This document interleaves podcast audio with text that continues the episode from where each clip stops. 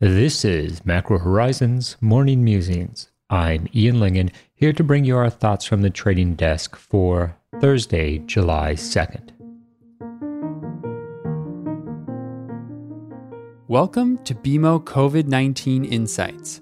Visit bmocm.com slash COVID-19 for more up-to-the-minute insights. The views expressed here are those of the participants and not those of BMO Capital Markets, its affiliates, or subsidiaries.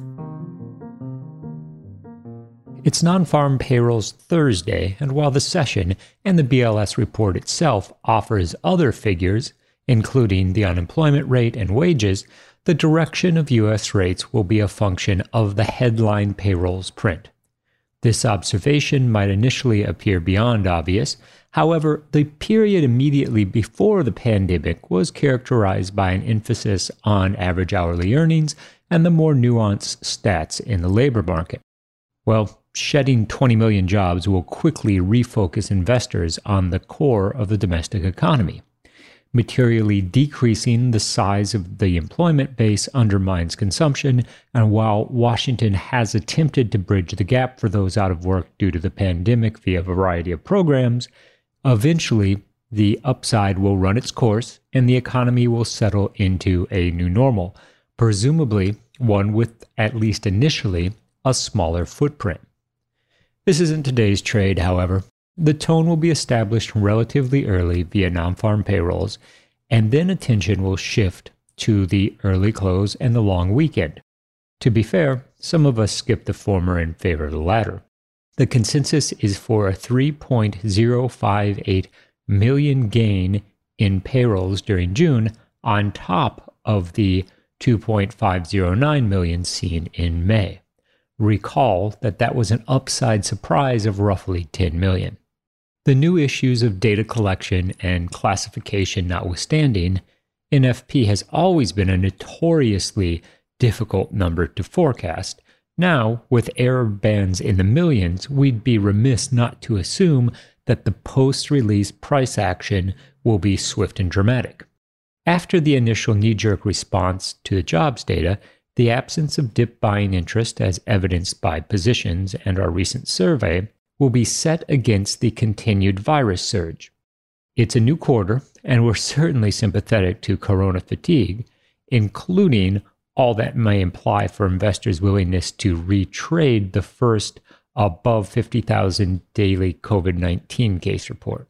Even in this context, the long weekend holds a great deal of headline risk related to the pandemic, and none of it's particularly positive given the trajectory of the outbreak over the course of the last week.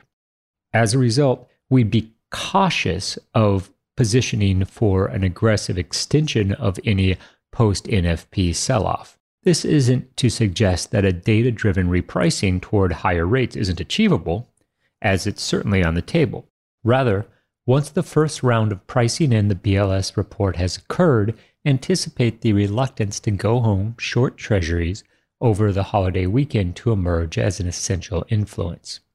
We've spent little time contemplating the potential for disappointing jobs figures, this isn't because we have any particular strong read on the data itself, but with 10 year yields currently at 67 basis points and the coronavirus spread accelerating, there's already a reasonable degree of economic downside readily apparent in pricing. A quick glance at the front end shows twos solidly anchored in an all too familiar range of 15 to 20 basis points the primary fundamental disconnect remains the ongoing outperformance of risk assets. The S&P 500 is above 3100 and while a dramatically weaker NFP would necessitate a repricing lower, the realities of the current state of the stock market suggest this would simply represent another dip buying opportunity. Admittedly, our skepticism around the sustainability of the bid for risk assets has been steadily eroded since mid March, and we're content with filing it away with a variety of other things in life we simply don't understand, despite all of the compelling explanations, such as gravity, reality TV, and the fact that rebooting really does solve a lot of performance issues. And with that, this is Ian Lyngen signing off. Be safe, tune in, and stop out. Thanks for listening to Macro Horizons. Please visit us at bmocm.com backslash macro horizons. We'd love to hear what you thought of today's episode, so please email me directly with any feedback at ian.lyngen at bmo.com. Thanks for listening. You can subscribe to this podcast on Apple Podcasts, Spotify, or your favorite podcast app. For more insights, visit bmocm.com slash COVID-19. This podcast has been prepared with the assistance of employees of Bank of Montreal, BMO Nesbitt Burns Inc., and BMO Capital Markets Corporation, together, BMO. Notwithstanding the foregoing, this podcast should not be construed as an offer or the solicitation of an offer to sell or to buy or subscribe for any particular product or services, including, without limitation, any commodities, securities, or other financial instruments. We are not soliciting any specific action based on this podcast. It is for the general information of our clients. It does not constitute a recommendation or a suggestion that any investment or strategy referenced herein may be suitable for you. It does not take into account the particular investment objectives, financial conditions, or needs of individual clients. Nothing in this podcast constitutes investment, legal, accounting, or tax advice, or a representation that any investment or strategy is suitable or appropriate to your unique circumstances, or otherwise constitutes an opinion or a recommendation to you. BMO is not providing advice regarding the value or advisability of trading in commodity interests, including futures contracts and commodity options or any other activity which would cause BMO or any of its affiliates to be considered a commodity trading advisor under the U.S. Commodity Exchange Act. BMO is not undertaking to act as a swap advisor to you or in your best interests, and you, to the extent applicable, will rely solely on advice from your qualified independent representative in making hedging or trading decisions. This podcast is not to be relied upon in substitution for the exercise of independent judgment. You should conduct your own independent analysis of the matters referred to herein, together with your qualified independent representative, if applicable.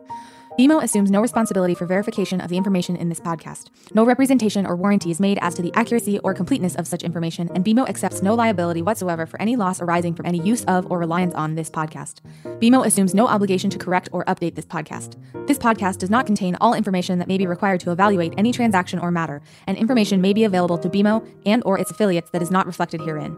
BMO and its affiliates may have positions, long or short, and affect transactions or make markets in securities mentioned herein, or provide advice or loans to, or participate in the underwriting or restructuring of the obligations of issuers and companies mentioned herein. Moreover, BMO's trading desks may have acted on the basis of the information in this podcast. For full legal disclosure, please visit bmocm.com/legal. To access our full disclosures for equity research reports, please visit researchglobalzero.bmocapitalmarkets.com